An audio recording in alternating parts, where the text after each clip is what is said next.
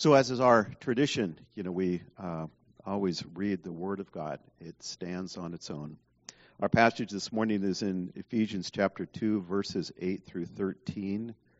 If you don't have your Bibles with you, it's in the black rack Bibles there on page 977. So again, Ephesians chapter 2, verses 8 through 13.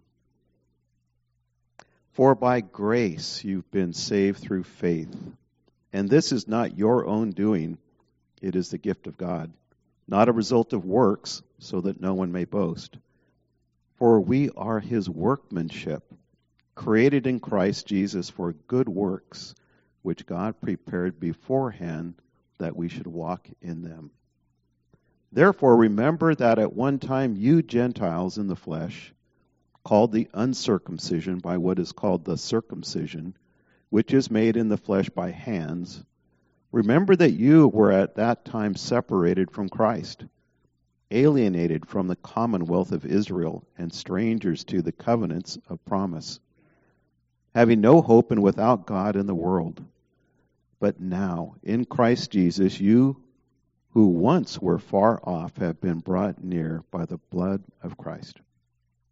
And I mean, you could be anywhere else this morning, and probably many are, waking up on a morning like this one, and if dads get the choice, there may have been a few other spots they could choose from around town, just saying. But I mean the bigger why. Why are you here any Sunday morning, any day? We already been singing about that the very breath in our lungs is from our God. Why are you here in this moment of history? Why are you here on this earth? Questions that have been asked just a few times before. If you're a dad, happy Father's Day officially to you. It's true that you probably know on a day-to-day basis your what. You know what you're doing, but do you know your why? Knowing your why might change your what and certainly your how. And that's true for more than just dads, but for moms and sons and daughters, for students, for employees and employers. Let me just broaden this for the non-dads. Have you ever been in a job that you didn't know your why? That's a hard place to be, isn't it? And sometimes I know some of you have gotten into jobs and you weren't even sure what the what was. Eventually you were told the what, and so you start doing the what, but you're not sure about the why. Oh, you might know your boss's why of the work that you are doing, but you're not so sure that is your why.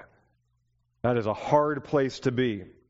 And maybe you do need to get out. Now I'm making some of your blood pressure raise for some of you, but others just need to understand their highest why of all. And I hope we can see that through Paul's reminder to us of what was read in Ephesians 2, verse 10. All of us, our highest why of all, for we are God's workmanship, created in Christ Jesus for good works, which God prepared beforehand that we should walk in them. Now, maybe you're like me. I've heard a lot of sermons on this text about the what sermons. What is the work that we are called to do? Generally and then specifically, what is your work? How do we find those good works and walk in them? This sermon is not one of those. This sermon is about the why. The who. Who are we because of who God is and what He has done? Therefore, the why to the work. Before we ever consider the what, and we won't get there today, we need to know our why. We are God's workmanship. This word in the Greek is poiema.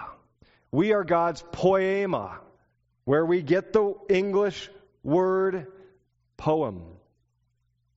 Have you ever thought of Paul as maybe harsh, maybe difficult to engage with, and yet when we see him interact with the church, when we hear his writings, this Paul said, you are beloved. You are God's poem. That word in the Greek It was common in Greek literature. It only shows up twice in all of the New Testament, both by Paul. We'll look at the other one in a moment. But in Greek literature, in Greek writing, it meant much more than literature, than a poetic verse. It was any artistic expression, from a painting to a sculpture to an architectural design to a piece of music. All of that would be described as a poiema. This is who you are. You are God's poiema. An artist has a thought. Many of us have thoughts, and if you're not an artist, you can't express the thoughts, the pictures, into a form or a medium that can be received and appreciated by many. That's what artists do. They take a picture, a feel, an emotion, a thought, and they express it uniquely in a way that impresses or influences or moves other people. This is what God, our creative Father, has done for each one of us. He has thought us. He has perceived us. And then He has the ability to create, to craft, to express uniquely, as if never before, His poema. Psalm 139, verse 13, a pretty famous psalm. It says these well-known words: "For you formed my inward parts. You knitted me together in my mother's womb. I praise you, for I am fearfully and wonderfully made. Wonderful are your works. My soul knows it very well." All of God's creation is His poiema, and where Paul uses this word one other time in the New Testament is Romans chapter 1. In Romans 1:20, Paul says, "For God's invisible attributes, namely His eternal power and His divine nature, have been clearly perceived ever since the creation of the world in the poiema." In the ESV, it says, "in the things that have been made." Took 5 English words to capture that one word, poiema. But if we could understand it, as we're, I think, beginning to understand it, all of God and who He is, the creative artist, even His invisible attributes, well, we can know God through His poiema, through His artistic expression. Above all, the pinnacle of that creation, if we go back to the garden, of all that has been made, all the beauty, and all the, every day God's saying, "It is good, it is good, it is good." And the pinnacle were you and me. We're God's people, man and woman. The women will remind us today, but it's Father's Day, of who was the ultimate pinnacle of that creation. The one time that God says, as He looks onto what He has created, "It is very good." So we see in the garden, Genesis chapter 1:26, God said, "Let us make man and woman in our image." This is the imago Dei, Latin for the image of God, the imago Dei. God's people are the only part of His creation that are made, or said to be made, in His image, though all reflects His glory and His majesty. People alone are made in His image. Let us make man in our image. Right there you see at the beginning the plurality of who our God is. Our Trinitarian God, the Father, the Son, and the Spirit, active in creation.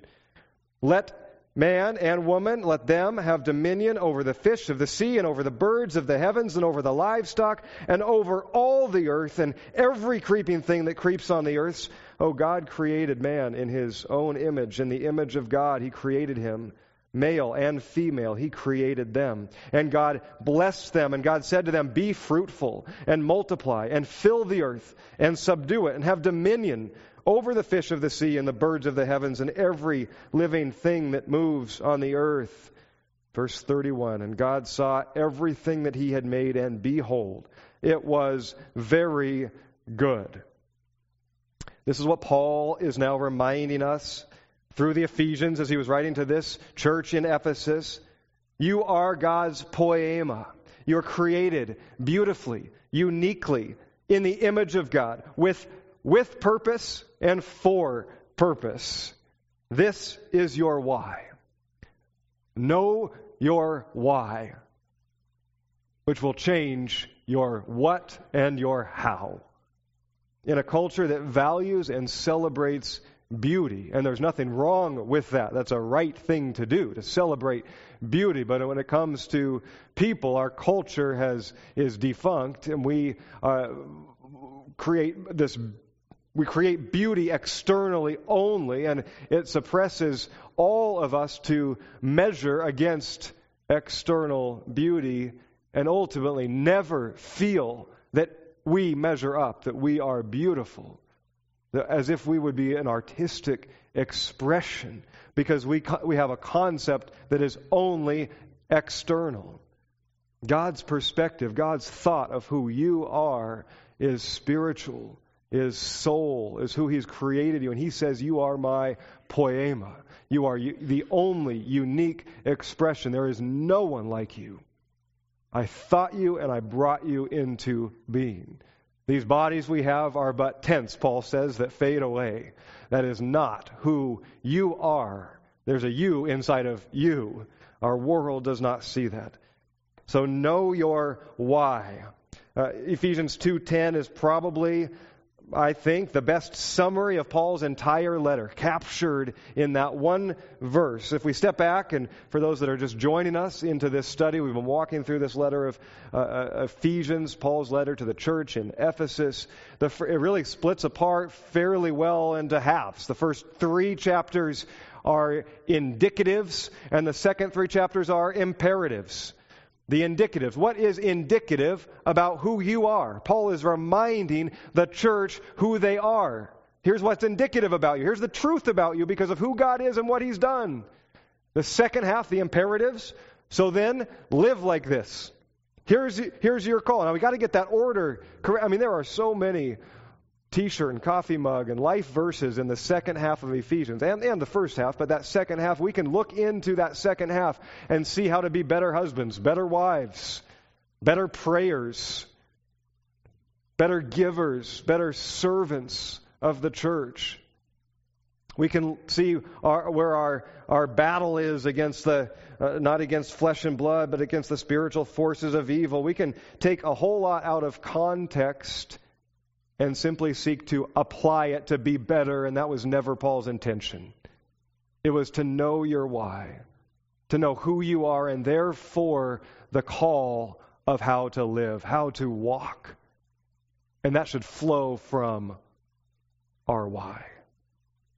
The why is essentially here in the middle, and Paul captures it in verse 10 of chapter 2. You are God's poiema, His artistic expression of beauty, created to do good works which are prepared in advance for you. God is over all and through all and in all, Paul will say in chapter 4. He has prepared all things for us.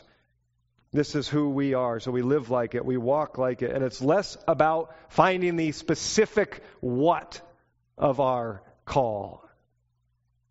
The what will find us as we live out our why. Just think for a moment of the young man, and maybe this will bring back memories for some in this room, the young teenage man coming of age, 17, 18, 19, who for the first time has fallen in love. And though he doesn't know exactly what to do, he's going for it because his why has just changed. So he is now cleaning his car and his room like never before, which perhaps has never been done before. He is now bathing regularly and grooming himself and washing and maybe even ironing his clothes. He is using products in his hair and on his body. Way too much Axe body spray just effusing out of him because he knows his why now. Still trying to figure out the what, and he'll have help in this culture, hopefully through good friends. But he now knows his why. He was meant to love and be loved. So his walk has drastically changed. When you know your why, as Michael Jr. showed us in that powerful way, when you know your why, your what changes dramatically. But we forget, don't we? We forget who we are. Why was Paul writing this letter in the first place? To remind them, to remind the church who they are. In this very next verse, chapter 2, verse 11, Paul says, therefore remember, and then he'll say it again, remember. Why would he need to say that? Why would inscribed on this table this morning say, remember, do this in remembrance? Because we are prone to forget. We need those reminders of who we are, of our why. Remember, he says, and there's a few things that he's reminding them that he's already said just in this chapter alone. He says, remember, you were dead in your sins. Now Christ has made you alive. Remember that you were far from God, but now in Christ Jesus you have been brought near. Remember that you were outside looking in, but now in Christ you have been adopted into God's family. You were objects of His wrath, but now you have received mercy. Remember, you were aimless and purposeless, but now your life has purpose and meaning. You are God's poiema. Live like it. Walk like it. If we go back to the garden again, let's be reminded of what we were truly created for before it all went to hell and sin and death. Many have called it the original design, God's original plan for and purpose for all of humanity. As Catherine likes to say, it's our imago Dei. It's recovering and restoring, well, not just the image that we reflect of God, to know that specific, unique expression and to live in it, but the ultimate creation of what was originally meant to be that has been shattered and broken. Can that be restored and be recovered? Here's a few things, 4 things. We were created in God's image, both to know Him and to make Him known, to reflect Him. I've often heard to reflect Him like mirrors, like 1 billion mirrors reflecting the sun. And yet that's impersonal. A better analogy might be if you've never met a man, but you know his kids, you know something of the man. And when you meet him, you see it. There's a reflection that's much more personal and intimate and through DNA and more. We were created to dwell with God. So we're created in His image to know Him and to reflect Him. We were created to dwell with Him. In the garden we see that, Adam and Eve walking with Him without shame. They were naked and unashamed. There was nothing between them. That wasn't even a thought of a division. They were dwelling with God. Paul will say in this very chapter that we are God's temple. His dwelling place is now in us and with us. Our sin is what brought the shame and brought the division. At that time, what we were originally created for, there was no oppression, no burden, no pain, no hurt, no abuse, no defeat, no depression. We were to dwell with God. 3, we were created to love and be loved, to know the love of God perfectly and intimately as His children, and to express that love to one another. That's what we were made for. That's why Paul prays this for the Ephesian church, reminding them what they were made for in chapter 3, verse 17, that Christ would dwell in your hearts through faith, that you would be rooted and grounded in love and have strength to comprehend with all the saints the breadth and length and height and depth of the love of God, and to know it, which surpasses all knowledge, that you may be filled to the fullness of God. He just pours out His heart cry passion for the church, that they would know this love. It's what they were made for. So we were created, imago Dei, in His image, to know Him, to reflect Him, to walk with Him, to dwell with Him without shame, without division, to love and to be loved. And we were created with and for purpose. The Lord took man and put him in the garden to work it and keep it. Genesis 2, prior to sin entering the world. God blessed them, and He said to them, be fruitful and multiply, fill the earth and subdue it, have dominion over all things in all the earth. We were created with purpose and for work. And just in case you're unsure, if it feels like your work is a result of sin and the fall, that Monday mornings are evil, let's be reminded that we were created for work and for good work, to steward the earth, to have dominion, for our good and the good of all, to be fruitful and multiply in all things. That's God's way, that we would grow, that we would bear fruit, and that we would multiply. And that language runs all the way through Scripture. And that's why we've captured that visionary language as a church, to be like a greenhouse, because we are meant to grow, not stay the same. We are meant to multiply and flourish and produce fruit. From the beginning, we see that it's true. All of our original design, God's intention, His purpose for us. And so it doesn't take a PhD to figure out that everything has gone horribly wrong. At every facet and to every degree, there is now brokenness. We are in disorder and division from that original design, from the original garden state. We look from family to individual, community to nation. We see strife, brokenness, abuse, murder, war, death. Lives are filled with sorrow, emptiness, hopelessness, anxiety, fear, futility. Do I need to build that case? We look around and agree. Paul says in Romans 5:12, therefore, just as sin came into the world through one man, and death through sin, death now spread to all men because all have sinned. We've both received that from our earthly father, just like we had no choice. You had no choice who your earthly father was, and you received much from him.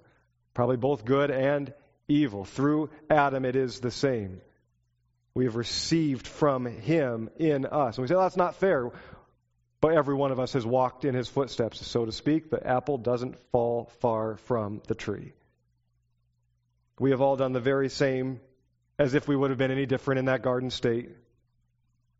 Adam and Eve gave over their dominion, given to them through the authority of God. They gave that dominion over to Satan. They gave him rule. A transaction took place at that fateful tree. They traded all that they were given for a piece of fruit. They got swindled, hoodwinked, tricked, duped. They gave their dominion, all that was theirs to be their inheritance, they gave it over to Satan. And ultimately, it was more than a piece of fruit. It was what the fruit represented, the more that they longed for. That God could not fully be trusted as good and giving them everything they needed, that they actually needed to take it into their own hands and see for themselves that it was good. A transaction took place, and the enemy took rule. He was given that. They may as well have signed the contract and seen it sealed. And so since that point, Satan has been the ruler of the kingdom of the air, Paul says, Ephesians 2. The prince of this world, the ruler of the earth, as Jesus said. He has that, he holds that authority given over to him willingly by Adam and Eve. That transaction is vital to understand, because there would need to be another transaction. Only one could buy that back, could reverse that transaction. You were dead in your trespasses and sins, this is Ephesians 2:1, in which you walked, following the course of the world. So you willingly followed and walked in it, but you also followed the prince of the power of the air, the spirit that is at work in the sons of disobedience. So there's a spiritual component. The enemy is still at work. If you've ever, you must have experienced this. Just as Paul said in Romans 7, the good that I want to keep on doing, I do not do. The evil that I don't want to do, I do. You ever been in that place where you feel stuck or trapped, going back to the same destructive habits that you want ultimately nothing to do with, that leave you empty and hurting and hurt others, that distance you from people and community? And you say, why is this so hard? There's a spiritual component there is at play, because there is a ruler of this world who has influence because we have given him that influence. He has that dominion. But Paul proclaims and reminds us of the hope, reminds us because we need that. We ask that question, right? Is there any hope? Can we reverse the curse? Can we mitigate or manage sin and evil? Is there some form of magic formula or prayer or penance or religious behavior or sacrifice that we can do to reverse that transaction? To get back to the garden, to live in peace and purpose and wholeness and hope and joy. Our world is crying out for it in both word and deed. And none of us are exempt, and perhaps even this is your reality heart cry as you come in this morning or as you walked through this last week. See if these sound familiar. Is this really all there is? Is this really all that life is about? You're asking about the why. There must be more. I must have been made for more than this. And Paul proclaims this reminder of this hope, the hope in freedom, the hope in restoration, that not just one day we return. We have the picture in Revelation of the garden, the river flowing through it. It's like a city garden planted with the tree of life all along its banks, that we are invited back and renewed in life fully. So we have that future hope, but Jesus came that we might have restoration, reconciliation, redemption, and renewal in this life, today, spiritually. While the world and the physical world continues to decay and unravel and break, and we see it in our own flesh, spiritually, we are meant to live free, whole, redeemed, in the garden state. All that has been stolen by the enemy, broken by him, has been bought back by Christ and given to his people. And this is what Paul is reminding, proclaiming, that we would hear it, that we would know it, and it is not found in any religious system or behavior modification. It is found in a person. His name is Jesus. God himself, knowing and being known. You were by nature children of wrath, under the condemnation of a holy God, because you rejected him, every one of us. Paul says that. We all live that way. Every one of us turn to our own way.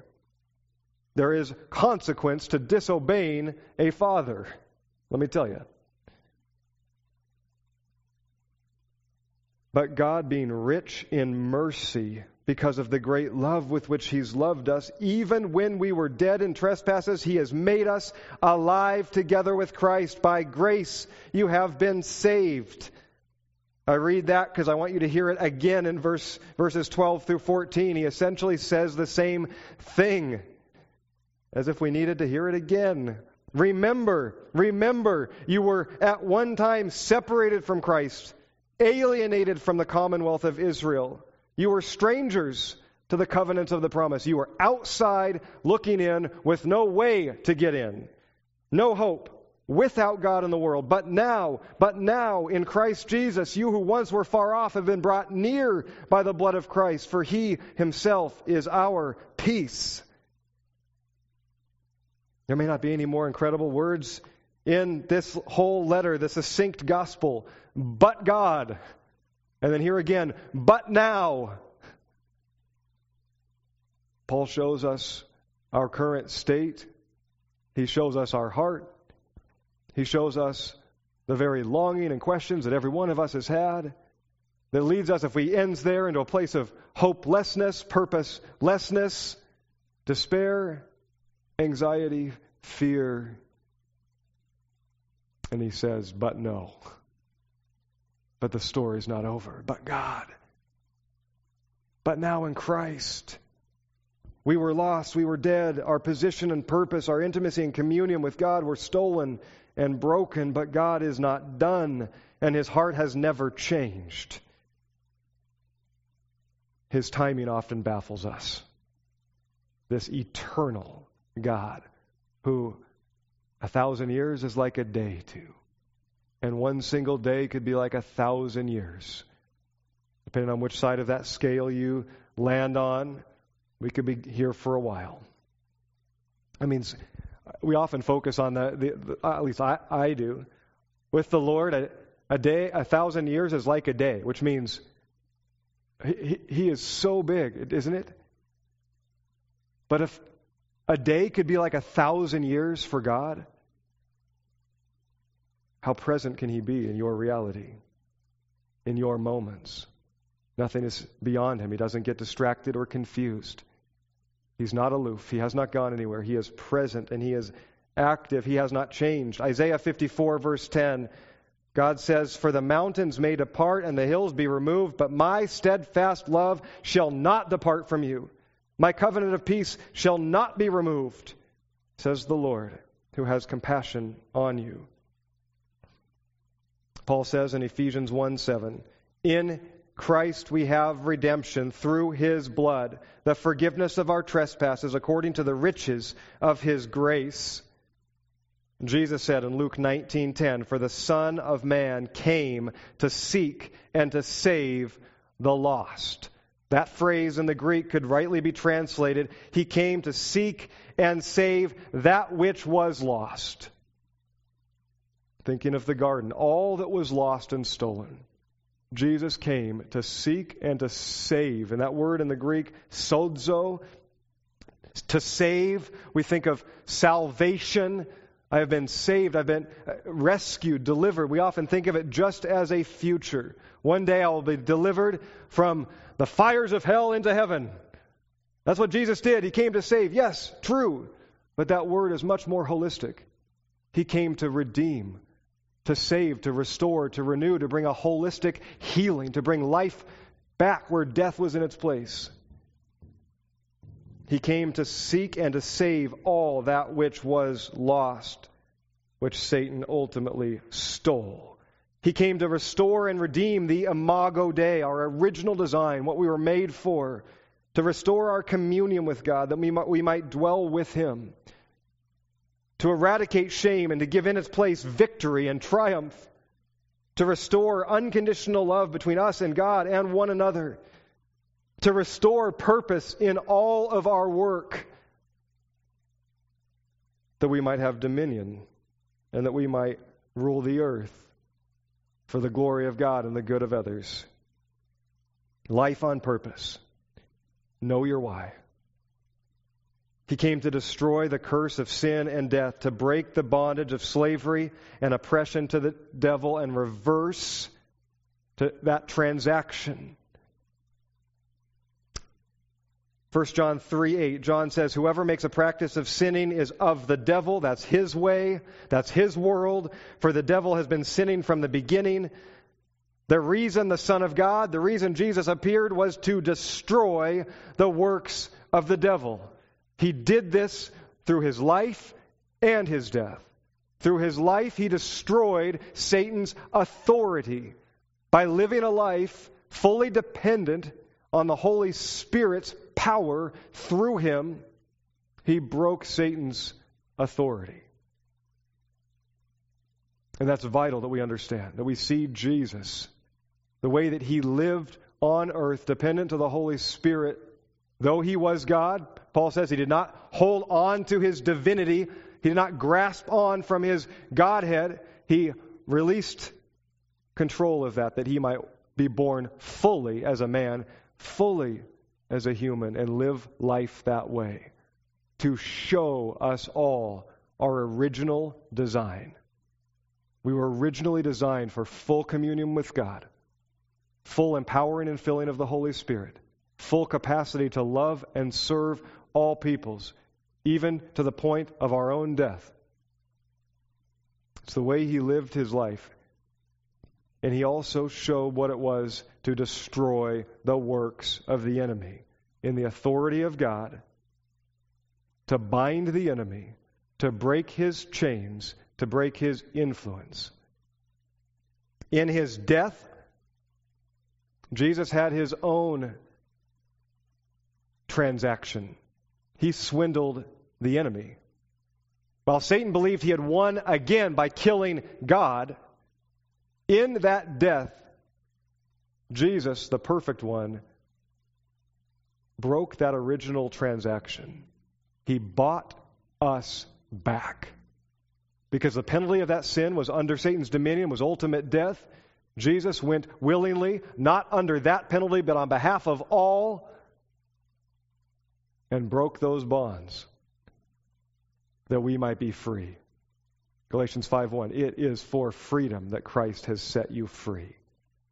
When Jesus said on the cross, it is finished, he said, it has been done, signed, sealed, delivered. He went to the grave, stayed there for a few days to prove that he was dead, and then triumphed over the grave, triumphed over death, that we might have hope in life. That transaction has been reversed. 2 Corinthians 5:18 and following. All of this is from God, who through Christ reconciled us to himself and then gave us the ministry of reconciliation.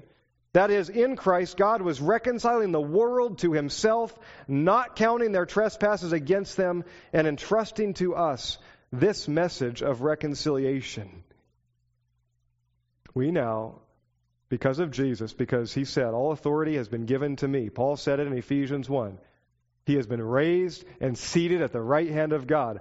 All things are put under his feet. He has supreme authority. And when Jesus said that to his disciples, all authority has been given to me, and now I am sending you. Just as God sent me, I am sending you to destroy the works of the enemy, to advance the kingdom of God. We have his authority in us. So what must we do if we are to do anything at all to experience this restoration, this recovery, this reconciliation, our redemption? We've got four more R's for you. R's are just great words in our theology and doctrine, and probably just approachable for us. We must repent, rebuke, replace, receive. If you're not a note taker, I encourage you to take notes for 4 words. I'm borrowing these from Mike Riches in his book, Living Free. He's a local pastor. I think he articulates them well. They're approachable and memorable, but they're ultimately biblical. Repent. Maybe we think we get this concept. Repentance is such a gift. It's not condemnation. Repentance is literally the ability to see that we were going the wrong direction and to turn around. Has anyone ever been lost before? In today's age, maybe not. But you can just blame Google or blame Siri now. But to know that you are wrong, and I thought we were on the right path. Now you're telling me I need to take a U-turn? It can be frustrating. It can be humbling. But the ability to take an easy U-turn and go the right direction, that's simply repentance. And if Martin Luther, the great reformer, said that's the whole course of our life is one of repentance. Because if we are going to continue to grow, to know him more and more, we're going to continue to see ways that we were going the wrong way. Sometimes it's not a complete U-turn, sometimes it's a shift. But it's turning from that wrong direction. It requires recognition, though, doesn't it? Maybe some humility to say, that's not right. I'm convicted. The ability to turn is repentance. Praise God for that gift. To not continue down that path to endless loss and complete lostness. So it takes that recognition, just as Paul said in Romans, there is no one righteous, no one that seeks God. All have fallen short of the glory of God. That's every one of us. So you say, yes, that's me too. As I mentioned, Romans 7, we resonate even with Paul the apostle and the leader of the church, empowered by God. He says, I keep on doing the things I don't want to do. He himself lived a life of repentance, of glorious repentance, to turn and to pursue God wholly. And we are invited to do the same. It takes that recognition that we've done the same as Adam and Eve in the garden. We too have doubted God's promises. We've questioned his goodness. We've taken matters into our own hands. So we recognize and we confess that. That's turning. That's repentance. John says in 1 John 1:9, if we will confess our sins, he is faithful and just to forgive us and cleanse us from all unrighteousness. A transaction takes place. It is done in the moment. There's no penance process to prove you were worthy of that transaction. It is done. You receive it as a gift. Number 2, we rebuke the enemy. I think maybe in Western culture we might fail here of any of those 4 R's. We might fail here as much as any. To engage the enemy maybe seems fearful or unknown, but we need to look at Jesus, be reminded of what happened in the garden when that first transaction took place. See Jesus in the wilderness. Matthew chapter 4 is one place where he was led out to confront Satan. Satan tempted him for 40 days, ultimately trying to gain his allegiance to do the same thing he's always done, to speak lies, to twist God's word, to play to Jesus' humanity, and ultimately have him bend the knee to rule, to his rule and authority. And Jesus said no. Jesus continued to reply by proclaiming the truth. He battled, he resisted the enemy, and ultimately, as he rebuked the devil for his lies, the devil fled. James, when he writes James chapter 4, resist the enemy and he will flee from you as a command. He does not say ignore the enemy and he will flee. He says resist. We are given authority, Paul reminds us in Ephesians chapter 6, of the armor that we have for the battle at play, the spiritual battle. All of these things show us that we must resist the enemy, rebuke him as Jesus did with the truth of God's word. We have been given authority over him because of Jesus' great authority. We are merely ambassadors. It's not our own authority. We are ambassadors of that king being sent with his seal. Satan, you have no influence here. You are bound because of Jesus. Your chains are already broken. You must flee according to his word and his promise. We rebuke the enemy. The enemy has influence to lie, to speak lies, to bind us, to create strongholds in our life that make us stuck. We have authority over all that. We must rebuke the enemy. And I think we fail so often in our Western world is because we don't see the world as spiritual. We're blind to that. We're so material and so physical. All that seems like magic or hocus pocus or spirits. There is a spiritual world. Almost every culture in the history of the world, except for our recent Western culture, fully embraces and understands the spiritual realms. And perhaps why the church is exploding in other cultures of this world, because they see it. They are not blinded. We must not be blinded. We must see. It's not something to be fearful of. It's not something to be flippant of. But we have been given authority in Jesus. And if we, after repenting of our own sins, do not rebuke the enemy, resist him that he would flee, we are missing a vital step. Because his influence is still active. Now, in all of this, you might be saying, I just don't buy this. I don't feel any influence from Satan or demons, or I know they're not around every bush. I'm just not playing that game. You can't tell me. I feel none of that. Do any of these lies sound familiar in your head? Where is God in your life? You're praying, where is he? He's not showing up. He's not paying attention. He's withdrawn his presence and withdrawn his blessing in your life. If he hadn't, things would be different. You are not lovable. What you have done ultimately cannot be forgiven. You think it can, it can't. You are not good enough. You're not powerful enough. You are alone. You are the only one. You've been singled out. You've been punished. You're the only one that is facing what you're facing now. No one else has experienced that. Does any of that sound familiar? They're the same lies from the garden. The same lies that Satan has always been speaking. That's his influence. I'm not saying you're turning a dark corner at night or looking behind you in your car and feeling a presence or the temperature go down. Though I've been in those situations, and they are terrifying. I'm saying the influence of lies into our heads. We rebuke the enemy. We bind his power in the authority of Jesus. Flee. And if that's you, I pray that blessing over you. I pray with you for the enemy to have no place. I think sometimes we only pray, Lord, hedge us and protect us, and we cower. Instead of the power we've been given and the authority of Jesus as his ambassadors, enemy, Satan, devil, minions, whatever presence or influence you have, you must flee in the name of Jesus King. Be gone and do not return. Next step, we replace. So if there's a freedom, if there's a breaking of chains, if there's an emptying, as the enemy moves, as our sin has been forgiven, we replace. Repent, rebuke, replace with the promises of God. Paul says in Romans 12, do not be conformed to this world, but be transformed by the renewal of your mind, that by testing you may discern what is the will of God, what is good and acceptable and perfect.